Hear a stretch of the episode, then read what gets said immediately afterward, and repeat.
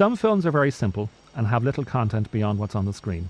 Others are sophisticated enough to contain complexity and can be discussed from a variety of positions. However, there are yet other films that think contradiction is the same as complexity. Dirty Harry is one such film. Uh. I know what you're thinking. Did he fire six shots or only five? Well, to tell you the truth, in all this excitement, I've kind of lost track myself. But Ian, this is a 44 Magnum, the most powerful handgun in the world, and would blow your head clean off. You've got to ask yourself one question. Do I feel lucky? Well, do you, punk? Dirty Harry was inspired, if that's the right word, by a series of murders in the late 1960s around San Francisco, committed by a killer who called himself Zodiac. Husband and wife team Harry Julian and O.R.M. Fink wrote a story that had a maverick cop tracking a serial killer they named Scorpio. Very crude, it needed a rewrite, so Dean Riesner was called in, and then Terrence Malick was called in. But it was the dark talents of John Milius, who would later co write Apocalypse Now, that gave the story just what the producers wanted. So there is one question, Inspector Callahan. Why do they call you Dirty Harry? Well, that's one thing about our Harry.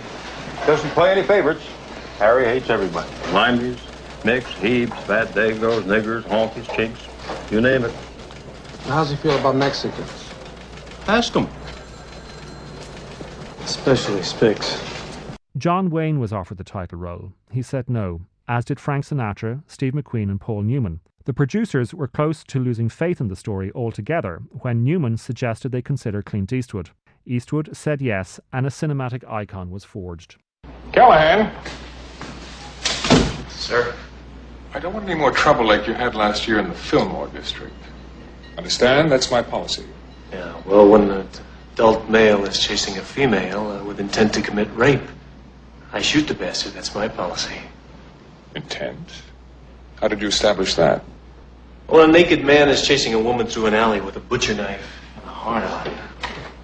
I figure he isn't out collecting for the Red Cross. I think he's got a point.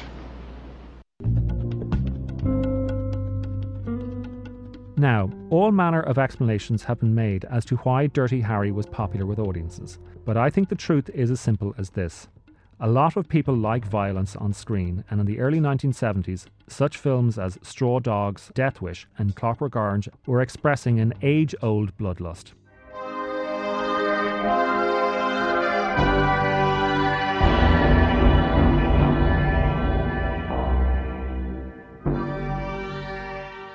All movies manipulate, but Dirty Harry manipulates the audience into partaking of this bloodlust ritual.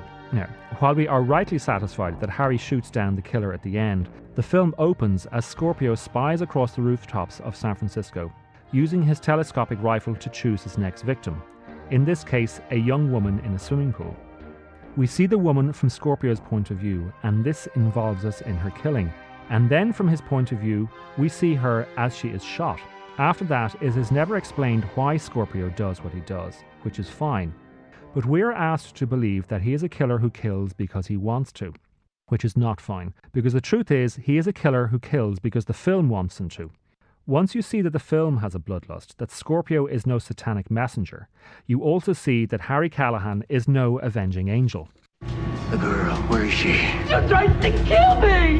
If I tried that, your head would be splattered all over this field. Now, where's the girl? I wasn't. I said, where's the girl? I have the right for a lawyer. Where's the girl? I have the right for a lawyer. You done to me. I have rights for a lawyer.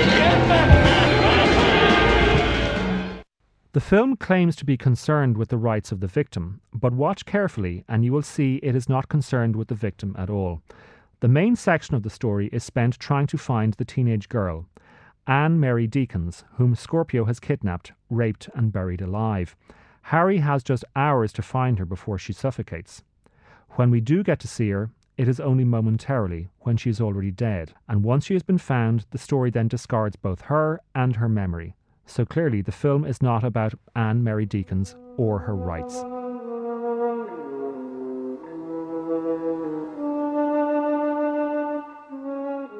So, who is it about? No one. What is it about? I don't think it has the coherence to be about anything. It just fetishizes guns. In a way, the film is medieval, its morality stretching all the way back to the Machiavellian principle of the end justifies the means. And at the end, Harry Callahan throws away his badge, but the gesture is not complex. The film is not suggesting that he has had enough of the law or that he realizes that he has just perverted the law. It's just a juvenile, reckless contradiction. No, if you want to see a film with complexity that explores the chaos caused by violence, then watch David Fincher's brilliant movie Zodiac about the mystery surrounding the murders that panicked San Francisco in the late 1960s and early 1970s.